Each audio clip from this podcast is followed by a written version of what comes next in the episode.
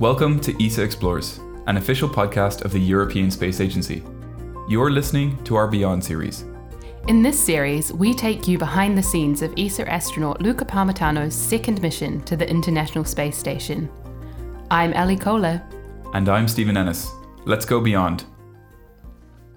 One unforgettable space station, seven months, eight new friends, 10 spacewalks, over 200 experiments, and infinite memories. Luca's final tweet from orbit gave a short but sweet summary of a successful mission beyond. In this final episode of the Beyond series, we delve into a bit more detail with the astronaut himself, just over one week after his return from space. So, welcome back, Luca. Welcome back to ESA Explores. The last time you were on this podcast, you were talking to Stephen, and you were in the final stages of preparation for your Beyond mission. I remember you were about to undertake additional training for the Alpha Magnetic Spectrometer spacewalks, and you were getting ready for intensive examinations on Soyuz operations in Russia. Does all of that feel like a lifetime ago now? I was just about to say that while I was thinking about it, that you were mentioning all these events that happened, what feels like a lifetime ago, even though it was only about eight months ago. Mm-hmm. It must have been around April or May of 2019. Here we are in middle of February 2020, and uh, so much has happened in the meantime. It's really as if a whole life has happened in between. Yeah. And at that point, you were discussing what had changed in terms of training. So, was there anything that you found that had changed when you got to the space station itself?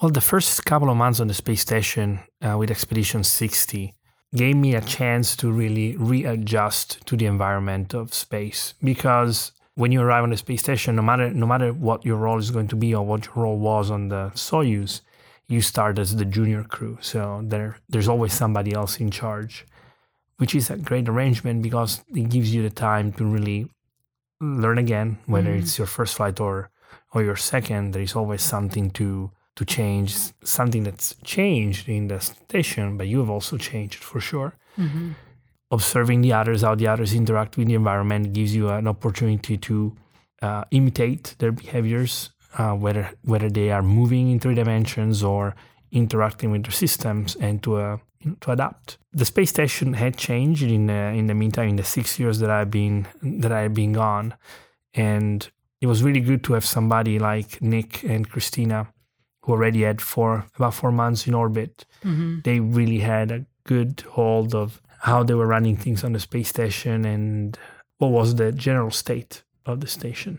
Then once once we started with the second part of the expedition, with Expedition 61, uh, and I became commander, I was able to implement what I thought were the good things that I learned from my previous experience and integrate them with the good things that I had learned just being on orbit for the past couple of months. So, in general, you can train you can train a lot on the ground, but there's only so much you can really train in terms of operating on the station. You can learn the technical details and uh, you know you can learn the systems, you can learn the tools. How you perform in space is really something that you will have to learn while you're in space. However, I have to say that contrary to what I just said, the training that I received for AMS and it's yeah, something you I was going to ask you about AMS. It's something mm-hmm. you were talking about and you were mentioning that about eight months ago, I was going to go through the final stages yeah. of the preparation and getting ready for the launch and uh, uh, and the final exams on the Soyuz. The training that we received on f- for AMS was so specific and so uh, so on point, so perfected through the years of preparation that when I did the EVA, really the environment was the only surprise, mm-hmm. which for me wasn't too surprising after about four months on the station and uh, with experience of the EVAs on Expedition 36. And so everything else from a technical point of view felt very familiar and I felt very comfortable performing the operations. We saw that in the first one. We, we were sitting here with Stefan Schall and we were watching you, and it was just, you know, go Luca. You guys were moving through, you and Drew were moving through things so much more quickly because everybody was kind of unsure as to whether you were going to get the shield off or what was going to happen once you were out there. But yeah, it was really cool to watch. I think it was the final one actually that, that was the most suspenseful with the with the leak checks. And how are you feeling at that time? Just like a very good book you know? You prep for the worst and then uh, hope for the best. And he, the first three EVAs, you know, we had gone through all these scenarios where tools wouldn't work, the equipment wouldn't cooperate, and we would run into troubles with fasteners and uh, washers or or tools not working correctly, things getting stuck. We had a lot of different ideas of what was going to happen, and then everything worked perfectly. You know, we were able to remove all the all the washers and all the all the fasteners and didn't lose any of them. Um, all the tools worked as expected, and I wouldn't say that it was boring. It, it mm-hmm. never is. It was it was a great relief that the training could be applied so well in the actual environment which is not always which is not always granted. So we had we given names to the four EVAs. Yeah. The first one was the opening salvo mm-hmm. because we were really opening stuff up and uh, removing it and trashing it, and then we had the nail biter because the second EVA was when we were going to cut tubes with some irreversible actions. And so we had put in place a lot of different uh, precautions so that we were absolutely sure that I was not going to cut the wrong tube, which on the ground had happened to every single crew that had trained oh, on really? AMS. Everybody, every mm. person that held the rough cutter and cut tubes at one point or another cut the wrong tube. Okay. If that had happened in orbit, it would not be it would not have been irreversible or irreparable, but it would have caused a whole lot of would extra it have work meant to the be done. end of the would you have still done the other two EVAs or would that have been put a halt to? We always had this contingency bag ready to come out of the airlock with jumpers. So if you cut the wrong tube, now you have uh, to jump like it. the and fourth one they were talking about. exactly. Yeah. Okay. And then the third EVA was the the I think it was called the money run because Mm-hmm. it's when we installed the UTTPS, so this upgraded thermal pump. And all these three EVAs went so flawlessly that we finished early on every single one. We went faster and inspected. Drew and I had a, had a very good communication system. We had trained well and we were prepared and our choreography really worked well. And then the last one, the fourth the fourth EVA was the closing one, literally and figuratively, because all we were going to do after checking that the system worked properly was closing it up with multi-layer insulation, making sure that the sun wouldn't warm it up to the point where it was unserviceable. Well, we went out and on the very first check, on the very first leak check, turns out that one of the systems that we had installed was leaking, which was completely unexpected. And it was just by chance that you checked that one first, right? Or Calling- you had a feeling or call it chance, call it instinct, call Yeah. Mm-hmm. it pure luck, call it something. If we hadn't done it that way, we probably would not be talking so happily right now Mm-hmm. because we would have run out of time. But what had happened is that from the ground, they had a plan on how we were going to perform this 4th EVA. And when Drew and I looked at the at the sequence of events, we we were at the point the experts on the on the location, on the environment, on the capabilities, both of the robotic arm and the individual EVAers. And we thought we probably we thought that we probably had a better idea on how to optimize the sequence of events. So we made the proposal to the ground. The ground came back and said, "You guys are the experts. You guys do what you think is best. We will support you."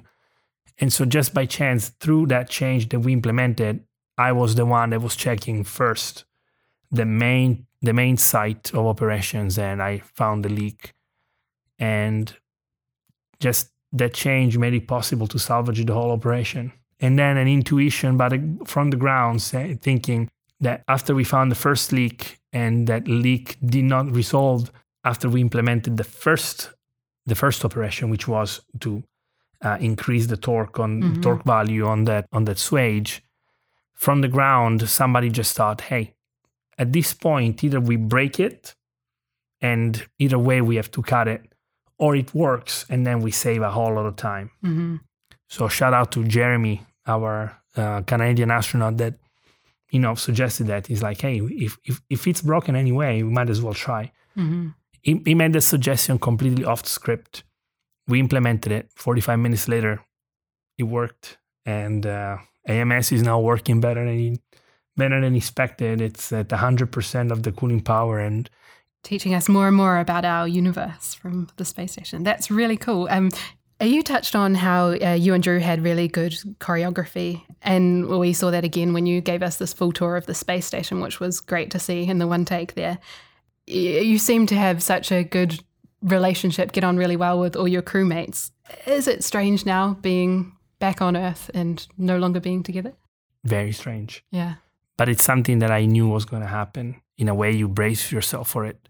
When on my first flight, I was a little bit of the the young kid on orbit. I had an older brother, Chris Cassidy, and an older sister, uh, Karen Nyberg. Karen is the sister everybody would want, the older sister everybody would want, and Chris is the older brother everybody would want. And like they were teaching me all the tricks and all the all the cool things that you can do in orbit. And uh, and this time, our crew was composed of people of basically exactly the same age and same generation. So we not only had a lot of things in common in terms of taste and uh, um, likes and dislikes. We are all athletes. We all like to work out. We all like um, a healthy lifestyle. But mm-hmm. we also have, and, and that's true of most astronauts, but we also had history that we could go back and uh, and find it that it was in common because we all grew up in the same in the same time period. Yes, I'm I'm Italian, of course. I grew up in in the 80s and 90s in Italy, but uh, still a lot of that uh, history transferred. Mm-hmm. And so a lot of the cultural uh, references and uh, jokes and things are very much relatable. So that certainly influenced the atmosphere in orbit, where we, we felt just like a bunch of friends uh, out on a on a great on a great adventure. A pretty cool road trip. Yeah, and then, yeah, exactly. The the best uh, eight months, uh, six months road trip, and then Drew and I have even more in common. We are both uh, from military background. Uh, we have we are we have we have families with children and daughters, and all, that works into uh, creating a relationship that goes beyond the work relationship, but it becomes really personal. And so I knew I was going to be really, really affected by leaving them on the space station. But uh, I knew it. I and I know that I'll see them. And mm. the beauty of such experiences, which is the same on a smaller scale, is the same of the beauty of life. Is that you know it's it's going to end one day, and so it drives you to appreciate it even more while you have it. Mm-hmm. Now, speaking of, of people and that human factor, we also had a whole lot of people down here on the ground who were following you intently, loving all the images and um, following every activity that you were doing. We don't have too much time, but we have had some questions come through from these people. So uh, just ask you to answer a few of them if that's all right. Shoot away.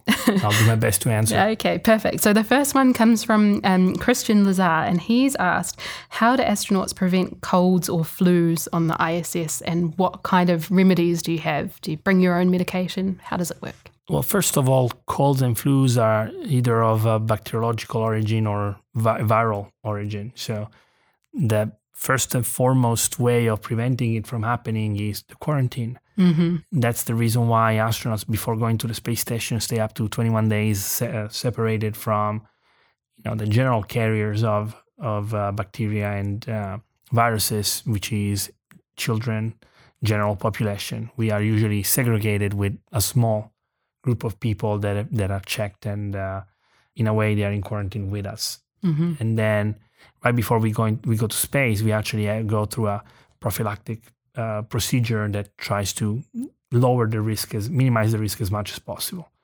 And then on the space station, we we try to keep it um, a very aseptic environment, so that in theory we shouldn't have viral agents uh, uh, traveling around. And after a couple of weeks, really, we all share the same bacteria. Mm-hmm. So those kind of uh, that that also lowers the risk of uh, infections and so on. If something should happen, depending on the gravity of it, we have. Oh, by the way, that's that's a joke there. the gravity of it, depending on, on, on how serious it is, uh, we have a small pharmacy, small but with lots of different antibiotics or medicine that you can find off the shelf, or even more serious things that we can take with the support of, uh, of the medical staff on the ground. If we have a doctor on board, which we had, uh, Drew Morgan is a doctor, mm-hmm. we can also use him and his expertise to you know, for small maladies and things like that. And if something really serious should happen, we can we can always come back to the ground within a few hours. Every day we have um, we have times that we can undock, turn on the engines, come back to the ground. If something really really serious were to happen, in less than a day you can be in a in a perfectly functional hospital on the ground. All right. And the next question we have is about the uh, DJ set that you did in space. So, is this something that you're planning to carry on now that you're back on Earth? Everybody can relax. I don't. I don't plan to do it ever again. and uh, one and I, done.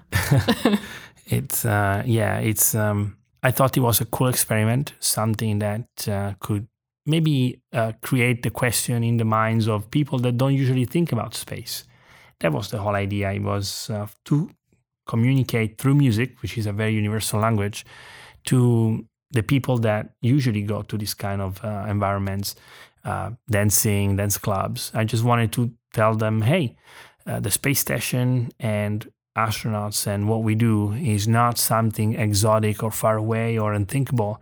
It is a program made up of people, people that enjoy the same things that you enjoy, people that enjoy music, that enjoy a good laugh, enjoying having fun, and here's an example. So it, it was really a way to really um, get across a message and uh, also bridge bridge a gap of uh, of information. I thought it worked. I, I, thought it was worth the experiment. I thought it worked. It worked nice, but it's certainly not my career. Not your day I, job. it, it should never be my day job if I want to if I want to live. Fantastic. Okay, and this is the very final question, I promise, and then we will let you go. Um, it's from a person called Ocean Wave, which is a great name. Do you dream of space now that you're back on Earth? I wish I did. If Ocean Wave uh, is asking about night dreams, unfortunately, I am not very well trained at remembering my dreams. It is something that you should cultivate, but I haven't. And so most mornings I wake up not remembering my dreams, which is a pity, I have to admit. However, I've heard that that means you've completed them. I don't know if I have, mm. but I can tell you that I am really, really good at daydreaming. I I'm always thinking about the next challenge, the next project, the next dream, and I do believe that dreams are an important part of life. And I may not remember the ones that come from the subconscious, but I am very conscious of the one that come from my desires. And so space is still first and foremost in my in my daydreams about what I want to achieve and where as a human I would like mankind humankind to go in the future. Great. Thank you, Luca. And with that we'll let you get on with your next activity and head off. Thanks for coming on the podcast again. Thank you for interviewing me. Thank you for your time and thank to all the listeners for listening to my blubbering. It's been an absolute pleasure to cover Luca's mission throughout the last 10 months. And this may be the final episode in our Beyond series, but it's far from the end of ESA Explores. That's right. We're already working on ideas for the next ESA Explores series. So make sure to stay tuned to your favorite podcast platform and subscribe for the latest updates. If there is anything in particular that you would like to hear, just let us know on Twitter at ESA Spaceflight using the hashtag ESA Explores. Until then, you can stay on top of everything exploration related on the new blog You'll find it at blogs.esa.int slash exploration. Thanks for listening to the Beyond series. It's been a blast.